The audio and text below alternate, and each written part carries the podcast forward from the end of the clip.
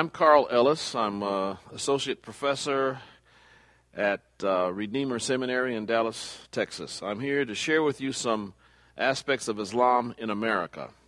Before we get to to this to the main subject, let me share with you a couple of concerns I have, which I think are very, very important.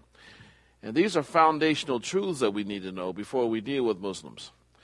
There are two axioms that I want you to keep in mind. And everything I say, I want you to keep these axioms in the background. They're kind of like the two great commandments.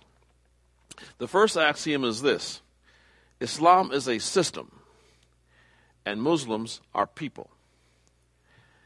Even if you despise the system, you must love the people.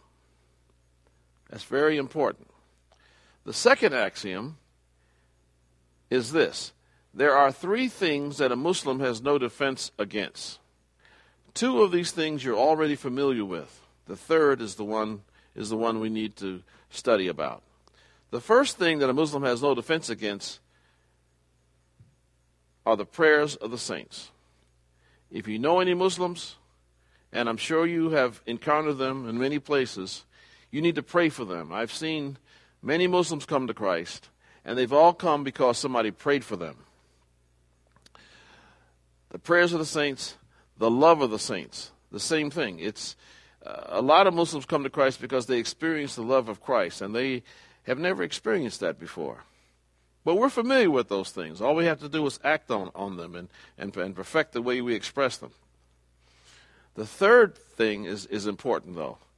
A Muslim has no defense against the wise application of the Word of God to, their, to his or her core concerns. Now, when I say core concerns, I'm talking about life controlling and life defining issues and or values. If we apply the word of God to their core concerns, the word of God has a funny characteristic about it. I don't know if you've ever noticed this, but it, it has a way of never returning void. And you begin to apply the Word of God, and they may think the Bible is full of mythology and inaccuracy and all the rest of that, but when you apply the Word of God to one of their core concerns, it ministers to them, and they begin to say, Well, whatever I think about the Bible is right at that point. And of course, you know what happens once you begin to get into the Word of God. You enter into a kind of a slippery slope. And eventually, it's just a matter of time. So, the thing is that's important about this is that the Word of God is capable of doing the heavy lifting. It's the Holy Spirit that, that works in the heart of, of people, that brings them to faith and repentance and all the rest of that. So, those are the two axioms that we need to know uh, Axiom 1, Axiom 2. Remember, those are like the two great commandments, and on these hang all the things that I'm going to be teaching you for the next few, few hours. Okay, now let's first start, start talking about Islam, the growing presence of Islam in the United States. Uh, currently, there are between 2 and 5 million Muslims in the U.S. It's probably closer to 2. Uh, but Islam is America's one of America's fastest growing religions. Now, if you look at the demographics of the Muslim community in Canada, a very similar uh, society to the United States, you will find that about a third, about 33% of Canadians, Canadian Muslims are Canadian born, and about 67% are overseas born. And I would say the bulk of those are probably sons and daughters of those who were overseas born. Now, you would expect America to have the same demographic, but it's slightly different. In the United States, about 44% are American born, and about 56% are overseas born. Now, why is this? I think it has something to do with the fact that a number of uh, a high number of uh, a higher number of Americans convert to Islam and uh, especially among African Americans. So that kind of skews the, the demographics a little bit. Now, if we look at the ethnic diversity of American Muslims, they break down about like this about 42% are African American, 24.4% are South Asian, 12.4% are Arabs. It would seem that uh, Arabs would comprise a larger percentage, right? But the fact is that about 9 out of 10 Arabs in this country claim to be Christians. 6.2% of American Muslims are African, 3.8 are Iranians. And let me make a comment about Iranians. The Iranians, along with the African Americans, are one of the most responsive Islamic groups to the gospel, but there, there are completely different reasons. Iranians are responsive to the gospel. Uh, I think it, it dates it goes back to some of the events that happened in 1979 with the Iranian um, uh, revolution. As you know, the Iranians speak Farsi, not Arabic. And so Arabic is not their heart language. And so there's a kind of a, uh, they're slightly removed from uh, the Quran, as it were, because you know the exclusive language of the Quran is Arabic. But a lot of Iranians kind of had an intuitive understanding or an intuitive knowledge of who God was. And they just assumed that he was Allah. When the revolution happened and Islamic law was strictly a- applied, a lot of Iranians said, wait a minute, that's not the way God is. He can't be that way. And when they came to hear the voice of the shepherd, they would say, they, many of them say, well, now that's, that's, that's the way God really is. And so the Iranian Revolution, in a way, has created a, an incredible uh, evangelistic opportunity for us. Because a lot of Iranians are looking and contemplating and thinking in some other directions. Now, African Americans are African American Muslims uh, are also very responsive to the gospel, believe it or not. Uh, one of the reasons for that is that at least those who convert to Islam, they're basically disgruntled church members. and they came to Islam because they were looking to answer certain questions and address certain issues. They didn't hear it in the church. And so they went looking elsewhere to Islam. Now, when I've confronted African American Muslims and asked them, why did you leave Christianity? They always give me the same answer.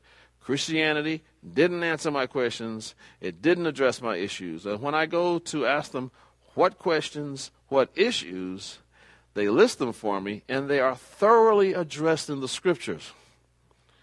And I begin to, uh, to, to, to show them how the scripture addresses them, and they begin to melt down. Now, we're going to get into a little bit more of this uh, later, but the nature of African American theology, the, the dominant strand of African American theology in this country, was more on the intuitive, intuitive side of intelligence than the cognitive side. And so a lot of these guys who become Muslim uh, are intuitively Christian, in a sense. And yet they are looking for answers on the cognitive side, and that's why they went to Islam. So when I come along and I begin to present Christianity to them, the gospel to them in a cognitive way, it kind of causes the intuitive core to vibrate and resonate and say, "Hey, that's the truth."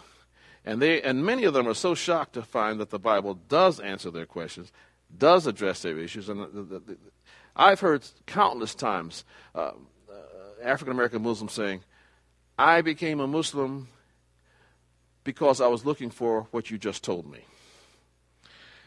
And the other reason I think they they tend to be more responsive to the gospel is they got moms and grandmas and pops praying for them. And uh, you know, there's, there's no resistance. There's no resistance to the prayers of the saints. So those are two, those are two aspects among the most responsive uh, uh, Islamic groups uh, to the gospel. The rest of the demographics go this way. There are 2.4%. 2.4% are Turks. Uh, 2% are Southeast Asians. Uh, 1.6% are whites. And about 5.6% are other, other categories. Now, if we focus on African Americans, um, you will see. Well, let's let's talk. Well, let's talk about uh, the demographics of American-born converts to Islam. Converts to Islam, those who do not have a Muslim background and they're converts to Islam. About 56% are African Americans, 36% are white, and 8% are other. And if you were to see that as in, in a pie chart, you would think that the African American slice is growing the fastest. Actually, it isn't. The white slice is growing fastest.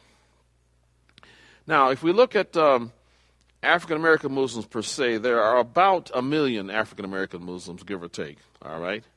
And you basically have, uh, most of us have heard about the Nation of Islam under uh, Louis Farrakhan. Uh, he makes a lot of noise. But if you look at the numbers he has that follow him, it's only about 10,000, maybe 15,000. I mean, but that would be stretching it.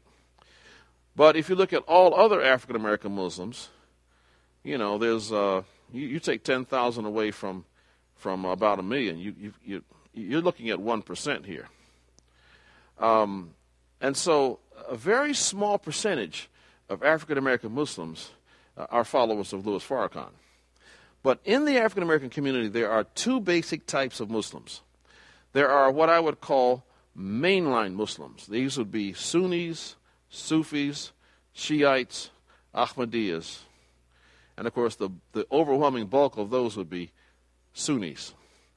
Mainline Muslims versus the black nationalist oriented type Muslims.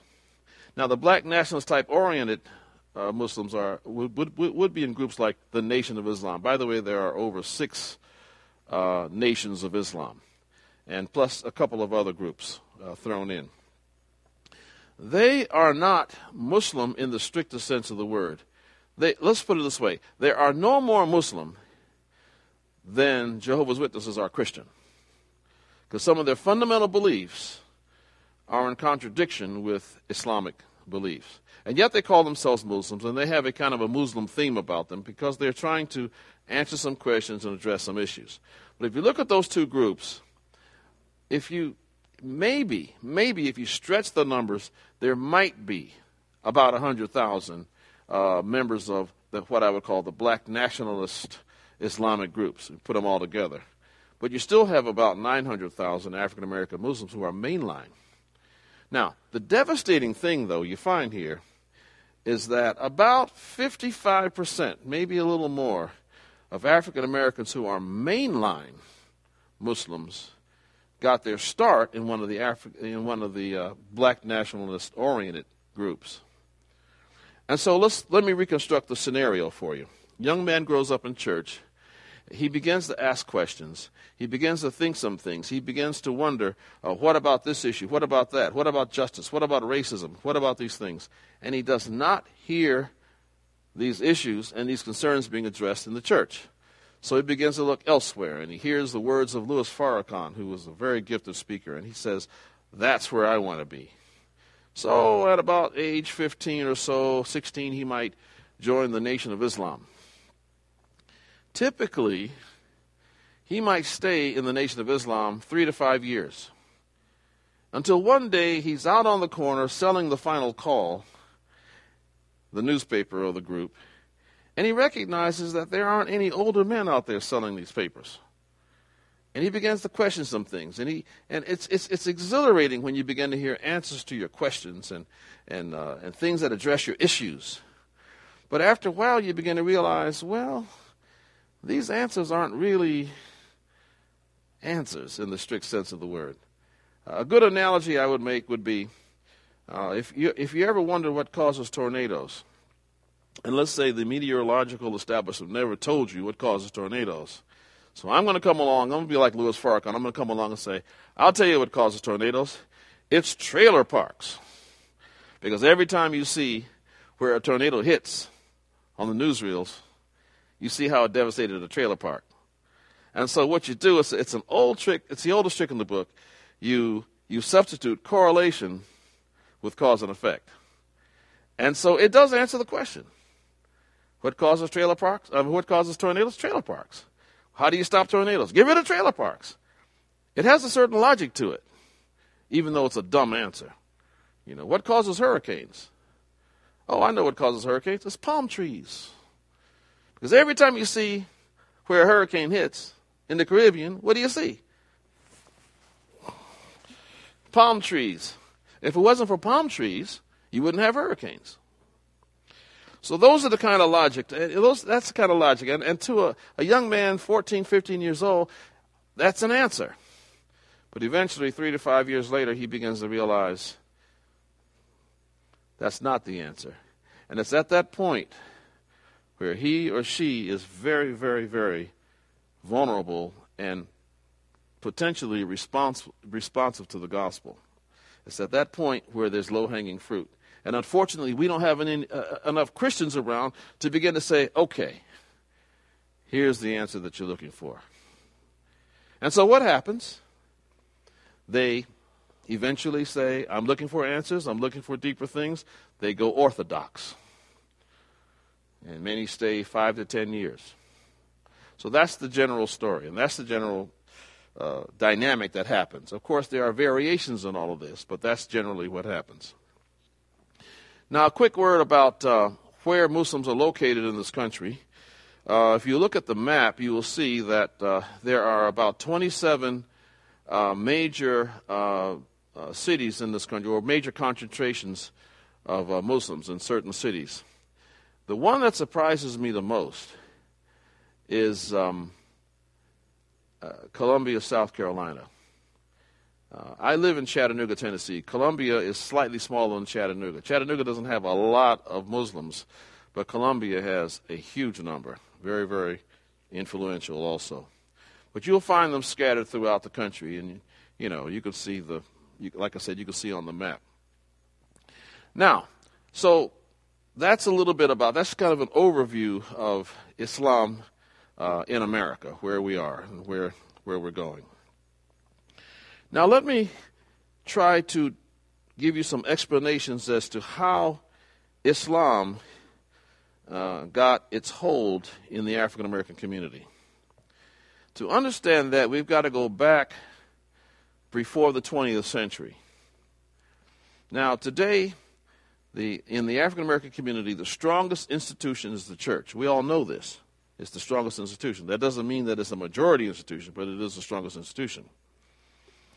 But if you go all the way back before the 19th century, you have to look at the, the nature of theology, how it emerges. Now, I define theology as the application of God's Word by persons in every area of life. Now, most people define theology as the study of God. Well, my definition, which by the way comes from uh, Dr. John Frame, um, uh, my definition encompasses a, a, broader scope. It does include the study of God, but it in- includes applying God's Word to every area of life. Now, the question is how does theology emerge in a people group? How does theology emerge in a culture? Well, there are two things you need uh, to have a, a, theology. First, you have to have a life situation. We all have those. And the next thing you have to have is biblical truth. Now, you may or may not have access to the Bible per se, but that doesn't mean that you won't have access to biblical truth. If you look at African American history, during the days of slavery, uh, the slave masters wanted to deny access to the Bible, you know, uh, to the, for the slaves. They, they did not want the slaves to be able to have biblical truth. And the reason for that, because the Bible has these dangerous ideas in it, like God has called you to freedom and that kind of thing. If the Son sets you free, you shall be free indeed. So they denied the skill of reading to the slaves. They said, don't ever, it was against the law to teach a slave to read. But a remarkable thing happened. There developed an oral tradition uh, that began to carry a lot of biblical truth. And, uh, and, and you, if you go to a traditional African American church today, you hear this oral tradition. It's, it's, it's remarkable. It's remarkable. It, it contains a lot of things that the Bible teaches about grace and all the rest of that. Well, that carried folks. So you have biblical truth and you have a life situation. Now, when those two things interact with each other, if you look at the diagram, when those two things interact with, with each other, it produces two results. First is what I call praxis. Praxis. It's a nice word. Uh, it's a Greek word, actually. Um, but I'll define praxis simply as this putting biblical truth into reality according to our life theme. And another result is a biblical paradigm. What do I mean by that? It is a basic biblical pattern that connects with our life situation. So when those two things emerge, they produce a theology. So there is such a thing as an African American theology. There's such a thing as European theology. There's such a thing as whatever. Theology is always done in context. And because you have different approaches to theology in different contexts, doesn't mean that these theologies uh, uh, contradict one another. They would, if they're done right, they would have a complementary effect. So, yes, there is such a thing as an African American theology. Now, why are we looking at all this? Because we've got to understand how Islam uh, was able to take root in the African American community. Now, you had two different situations among African Americans. You had those who were in the South before the, the time before the Civil War. And of course, most African Americans in the South were what? They were slaves. And therefore, their whole life was defined by suffering. And so, what they developed in the South was a theology of suffering. And if you go back to the oral tradition, you hear plenty of examples of this. You know, I've been buked and I've been scorned and I've been talked about, sure as you're born. It's, it's themes of suffering. The slaves never would have come up with triumphal uh, uh, hymns or anything like that, but it's all about suffering. So they developed a theology of suffering. That was the praxis. But now, what paradigm was it, was it in? It was in the Exodus paradigm. The whole idea that they, they, they certainly identified with the children of Israel in Egypt. And therefore, you have uh, songs emerge like Go Down, Moses, way down in Egypt's land. Tell, O Pharaoh, to let my people go. And they were not singing about some Egyptian. They understood who Pharaoh was. And so you had this theology of suffering couched in the Exodus paradigm. Martin Luther King, in his last speech in Memphis, uh, clearly illustrated that. When he said, I don't know what's going to happen now, but I've been to the mountaintop and I've looked over and I've seen the promised land. Uh, I may not get there with you, but I assure you, we as a people will get to the promised land. He had been operating in that theology of suffering. As a matter of fact, that theology of suffering became the, the, the, the, what powered the civil rights movement. So that was well established. But in the North, you had a different situation. African Americans in the North, you know, uh, in the North is where slavery uh, died as an institution. And the problem wasn't suffering in the North, it was marginalization. And so, what happened in the North, they developed a theology of empowerment. Now, understand what I'm saying here.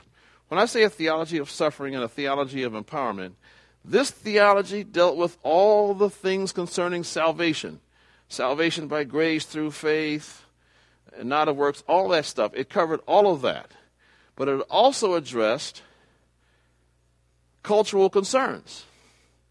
So in the South, the concern was suffering. In the North, the concern was empowerment. And this theology of empowerment was couched, that was the praxis, but it was couched in the theme of the exile.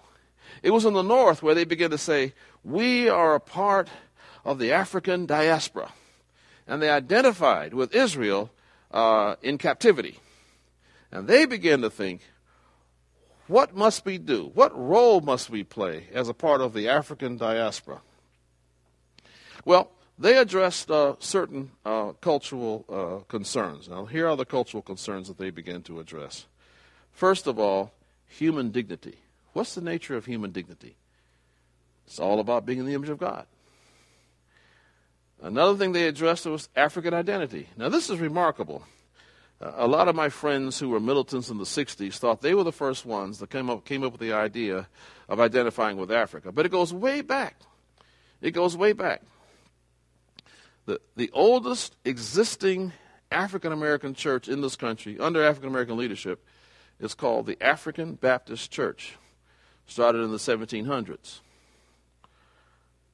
Well, why did they call it the African Baptist Church? Why did they call it the Negro Baptist Church? Everybody called us Negroes. Why do they say African?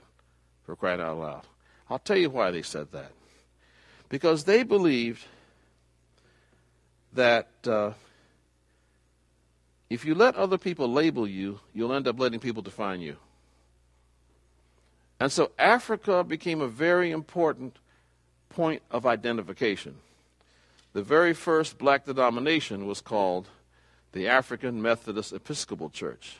The second black denomination was called the African Methodist Episcopal Zion Church. The first black Presbyterian church is located in Philadelphia right now, the first African Presbyterian church. On and on and on and on. As a matter of fact, the largest black denomination in the 19th century was the African Union First Colored Methodist Protestant Church in the United States and elsewhere. a lot of identification with Africa. The first black parachurch organization was called the Free Africa Society, started in 1787. Well, what's going on? What were they thinking? If you let other people label you, you let them define you. And so what they said was God did not create us as Negroes, He created us as Africans. And that's what we're going to be. So there was the African identity piece. Now, a lot of people think, well, Afrocentrism, that's a new concept. No, Afrocentrism goes way back. It was originally a Christian concept based in Romans 12, verse 2. Be not conformed to the world, but be transformed by the renewing of your minds. So, Afrocentrism was originally a Christian concept. Now, why do I bring this up? Because in the 20th century, many African Americans turned to Islam because they felt that Islam was addressing their need for African identity. Christianity wasn't doing it. Uh, the Nation of Islam seemed to be doing it. Well, why wasn't Christianity doing? Don't we have all this great background? Unfortunately, a lot of us forgot our own history. Let's talk a minute about another uh, one of the cultural core concerns that was addressed by this theology of empowerment in the North. And it was it concerns the divine significance of the African American experience. In other words, they were seeking to answer the question why are we here? Well, if we were immigrants, we wouldn't ask that question. If we were First Nations or Native Americans, we wouldn't ask that question. But here we were in a land not of our own choosing, never volunteered to come, and here we were. And so they began to think, well, as they came to Christ, as they began to ponder what all this means in the within the sovereignty of God, they said, let's look into the scriptures to see if anybody else has been in a situation like this. And of course, they found Joseph in Egypt. Joseph wasn't an immigrant, he was sold there by his brothers. And yet, his presence in Egypt had divine and global significance. Let's look at Daniel, Hananiah, Mishael, and Azariah in Babylon. They didn't choose to go to Babylon. Yeah, it's true that they got scholarships to UBAB, University of Babylon, but they didn't choose to be there. But they pondered, well, why should why are we here? Well, if you look at the scripture, it's very clear that Daniel and his friends, their presence in in, uh, in, uh, in, in Babylon had divine and global significance. As a matter of fact, the whole world heard about God because of the witness of those three men, young men. What about Esther? Uh, Xerxes wasn't the man of her dreams. And yet here she is. She finds herself in the palace. Why was she there?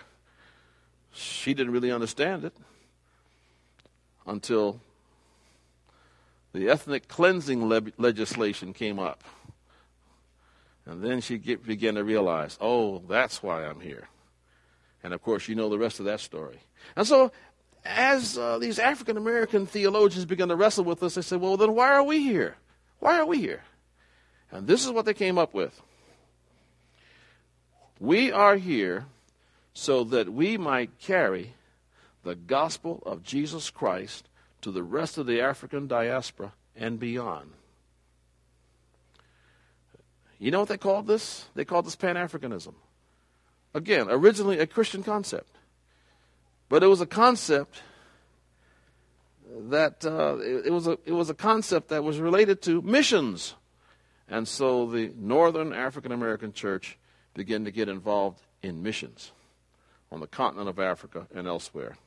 As a matter of fact, it was so extensive that there was a rare person you can run into who did not have a brother, a sister, an aunt, or an uncle, or some relative, close relative, on the continent of Africa. Well, the divine significance of the African American experience. And so,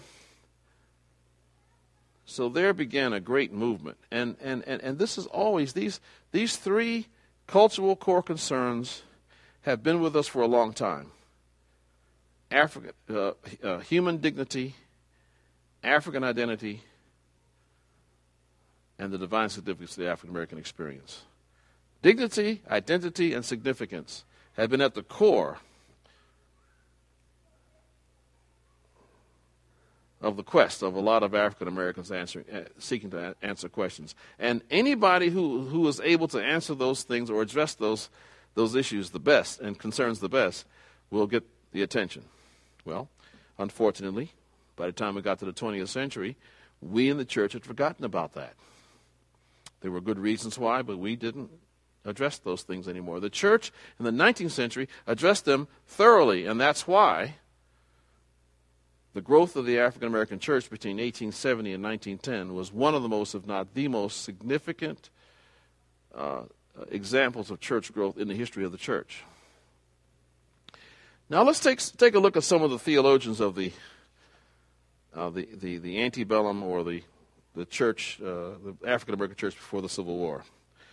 First, uh, a man who might surprise you. When we think of someone saying, we want freedom in this country at this time by any means necessary, most of us will think about Malcolm X.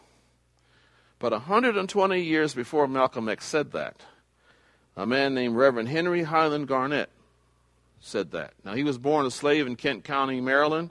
He escaped slavery in uh, around about 1824. He studied theology at the Oneida Institute in Utica, New York, and became a pastor. And he served as president of Avery College in Allegheny, Pennsylvania. Now, his views were expressed very clearly in his address to the National Convention of Colored Citizens in Buffalo, New York in 1843. Now, let me read you his closing remarks. He said, and I quote, In every man's mind the good seeds of liberty are planted, and he who brings his fellow down so low as to make him contented with his condition of slavery commits the highest crime against man and God. Now, understand this. He was addressing this convention knowing that people would repeat it and it would get out there and it, it would and, and eventually the slaves would, would, would, would find out about this. And then he goes on, to such degradation is sinful in the extreme for you to make voluntary submission. The divine commandment you are duty bound to reverence and obey.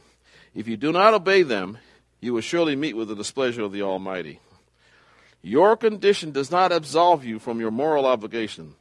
The diabolical injustices by which your liberties have been cloven down, neither God nor angels or just men uh, uh, command you to suffer for a single moment. Therefore, it is your duty. Notice what he said. It is your duty to use every means, both moral, intellectual, and physical, to promote success. Brethren, arise Strike for your liberties and, and strike for your lives and liberties. Now is the day and the hour. Let every slave throughout the land do this, and the days of slavery are numbered. You cannot be more oppressed than you have been. You cannot suffer greater cruelty than you have already. Rather, die freemen than to live as slaves. Let your motto be resistance, resistance, resistance no oppressed people has ever secured their liberty without resistance. Henry Highland Garnet, born again Presbyterian minister, he said that in 1843. Now, what's going on here? Here are the empowerment themes. These, these, uh, these theologians were quite, they were, they were incredible. Let me tell you about another one Reverend Nathaniel Paul. He was pastor of the African Baptist Society in Albany, New York. And he expressed his views in a speech in 1827. This is what he believed. He believed that the regeneration of Africa was dependent upon the biblical worldview, upon true Christianity. The African Americans, he said, had a special duty to participate in this regeneration. And he said also, the day would come when the sons and daughters of Africa would go back to the land of their fathers and spread the gospel of Christ. Now, why am I covering all of this? I'm trying to give you an idea as to how Islam gained roots in the African American community. You see, these kind of concerns were very, very, very strong, and the church, those there were Christians who were addressing those concerns. That's one of the reasons why the African American church grew so fast. Well, this movement also caught on, and new leaders emerged, and they included Reverend James Theodore Holly and Reverend Martin Robinson Delany. And this is what they argued. They said the rape of Africa and the enslavement of African peoples could be ended if a strong black nation could be established somewhere in Africa or the Caribbean. And this strong nation could use its uh, uh, uses power, its economic and diplomatic power, to begin to uplift Africa and bring progress back to Africa. And the basis of all this, again, was biblical truth. All right. So, uh, and that's why missions was such a key. Now, you got to understand the nature of missions in the African American context. They didn't just raise money and send individual missionaries over. They took whole Christian communities and transplanted them over to Africa.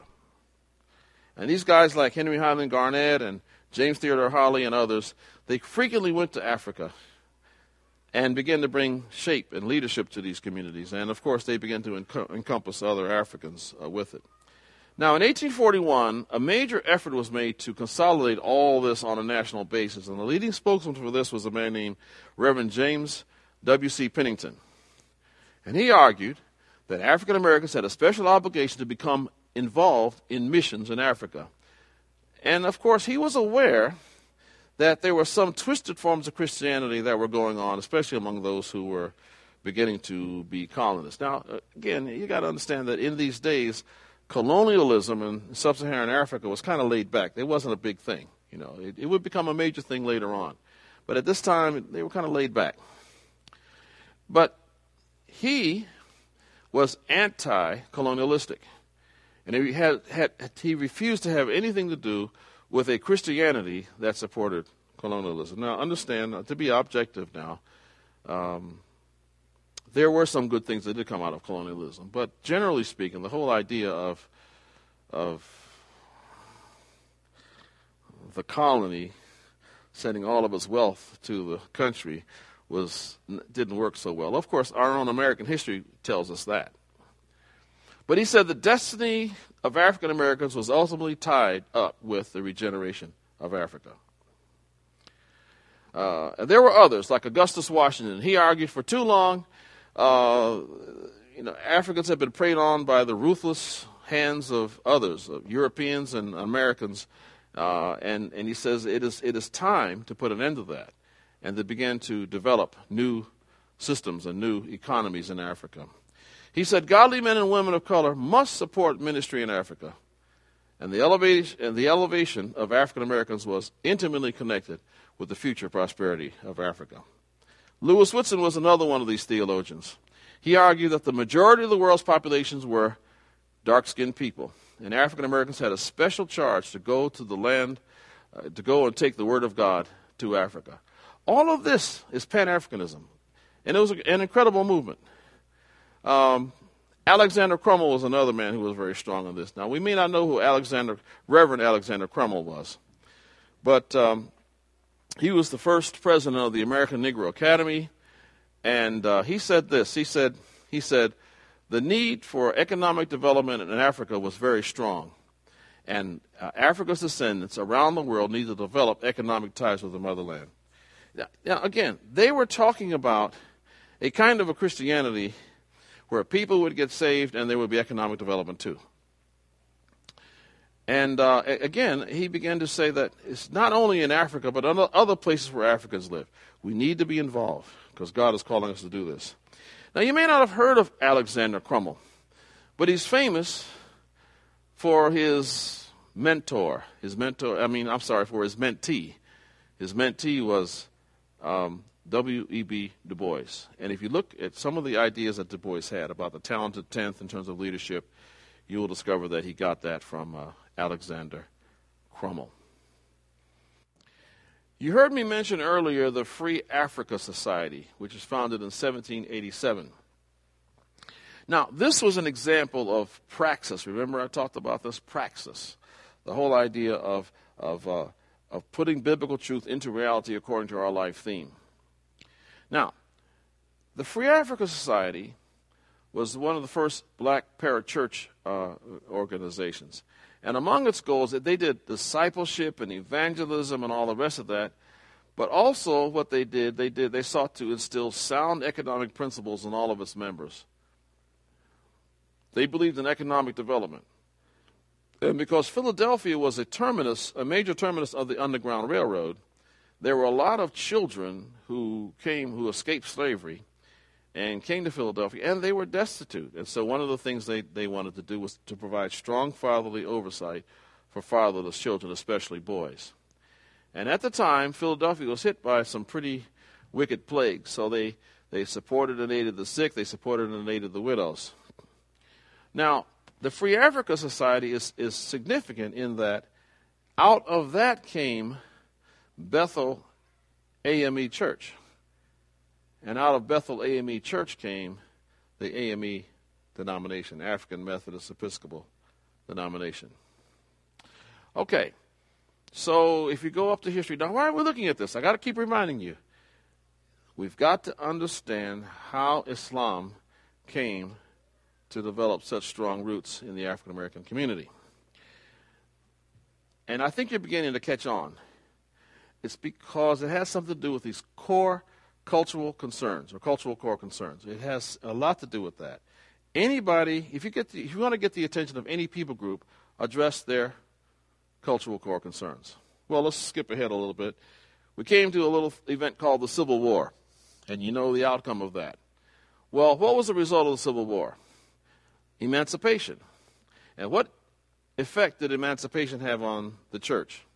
Well, for, for one, the, uh, first of all, it set up, I mean, there was astounding political, social, and economic progress made by uh, the former slaves. And because of that, the need for the theology of suffering was declining. The Exodus paradigm was being realized. We were coming out of Egypt.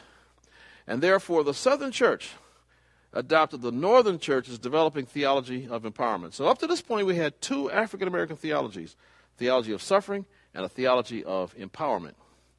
But what happened was that after slavery ended and we began to make all this progress, we began to go with the theology of empowerment. And as a result of that, self help societies modeled on the Free Africa Society sprung up throughout the South. And missions involvement rapidly expanded. And so the result of all that, by 1870, the church was experiencing explosive growth, not just fast growth, but explosive growth, because uh, uh, core cultural concerns were being addressed theologically. Now, let me list just a couple of these historic uh, self help societies that were modeled on the Free Africa Society. You had the Rising Star, the Sisters of Love, another group called Love and Charity, the builders of the walls of Jerusalem. Notice the uh, exilic themes here. The brothers and sisters of Esther, the brothers and sisters of charity, the brothers and sisters of love. And all of them had dozens of chapters all over the place. So things were looking very good by the time we get to the mid 19th century. But here's what turned everything around three traumatic events. Three traumatic events changed history. And those three events were the end of the post Reconstruction, uh, uh post Civil War Reconstruction in the South. And when the Reconstruction ended, and it ended with President Hayes, he removed the troops from the South that were enforcing the provisions of the 14th and 15th Amendments. And as a result, uh, white supremacy was reestablished in the South through terrorism, through political disenfranchisement, through racial segregation through the black codes, and a new form of slavery which emerged called the sharecropper system. I don't have time to explain how the sharecropper system worked, but suffice it to say that as a result of it, you get deeper and deeper and deeper in debt. The second great trauma, there were three great traumas that changed everything. The second great trauma were the effects of the Industrial Revolution in the North. Uh, the industrialists were not anxious to have a, uh, an African American workforce because who had all the skills? It was the former slaves. But you got to understand, during this time, you're talking 1870s, 80s, 90s, there was massive European immigration to this country, and out of that came white only labor unions. And not only that, but we had this melting pot concept developed. How do you make everybody American? Well, it depends on where you came from. Some people melted, and others of us burned. Okay, it just didn't work. It didn't work for everybody. So the result of all of that was that African Americans were frozen out of the mainstream American life and frozen out of the skilled labor force. So you have two things the trauma of the end of the Reconstruction in the South, the trauma the traumas associated with the Industrial Revolution in the North. The third thing that the third trauma that hit was the consolidation of uh, colonial hold over sub-Saharan Africa. Now, how did that happen? First of all, the Industrial Revolution hit, the, hit, hit Europe too. And of course, they needed more raw materials. And of course, the thing that contributed to the access to the raw materials was the development of the ocean going steamship and the opening of the Suez Canal in 1869. Well, with all of that, then colonial activity in Africa intensified.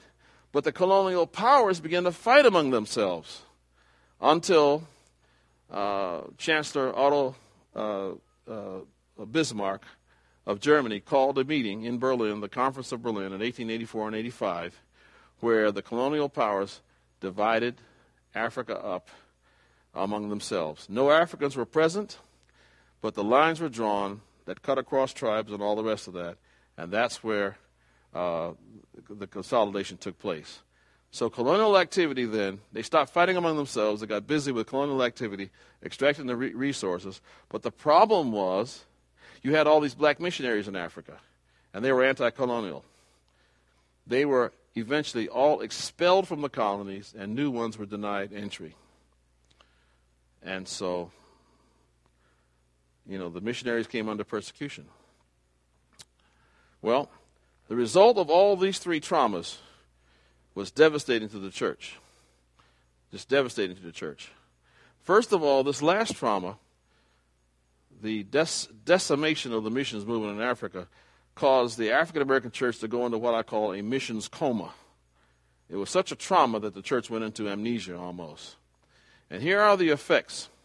Here are the effects of those traumas. First of all, it's summed up in the, the, development of what I call the theological vacuum. The church was caught off guard by these traumas. Concern for survival became the overwhelming issue. The missions consciousness of the church was obliterated. The developing theology of empowerment was abandoned. Now, why was that abandoned? Because you see, if you begin to talk about your dignity and your, your whatever, your worthwhileness and your significance in the Deep South after Jim Crow had taken over, you would be lynched very quickly. And so people stopped talking about that. And so as a result, a theological vacuum developed in terms of empowerment and its related issues. And by 1910, the explosive growth of the church had ended. Now, whenever you have a vacuum, you have attempts to fill the vacuum. Attempts to fill the vacuum. Well, the first attempts came in the form of alternative theologies of empowerment. Uh, first, a few black Jewish sects uh, uh, emerged. And basically, their reason was the original Jews weren't white, therefore they were black. And since they were God's chosen people, all black people are God's chosen people. You see what they're they're getting at? They're trying to readdress the issue of significance and dignity. Uh, Marcus Garvey emerged with the United Negro Improvement Association. Of course, he's famous for saying, We need to go back to Africa. Well, that was 100 years after others said it. His movement fell apart. And then you had several black nationalist Islamic sects come about. And they were by far the most successful because they addressed more extensively, even though their, their, how they addressed it was kind of whacked. They addressed most extensively the issues of dignity, identity, and significance. But it wasn't just alternative theologies of empowerment that, that, that developed. There were ideologies of empowerment. W.B. Du Bois said, we need to be, uh, we need to have solidarity through education. Well, education was beyond the reach of most of us at the time. Then there was the Harlem Renaissance, which, which consisted of uh, uh, expressions against injustice through the creative arts. And that lasted for a good while, about 30, 40 years. And then came black nationalism, which was suggested by Malcolm X, but he was too far ahead of his time. But two years after his death, the black consciousness movement hit the scene. And it began to address the issues of dignity, identity, and significance. Well, I'm at the end of my time here, but suffice it to say that uh, what happened in the 20th century, the African American church was largely absent from addressing the empowerment cultural core concerns. And others came in to address these things and got the attention of many people. And that is how Islam developed a foothold because it tried to fill a vacuum. And I must say it is not too late for the church to get back into the game because all the attempts to fill the vacuum failed. And the only people who have the capacity to do it are people who are biblically minded. Think about it.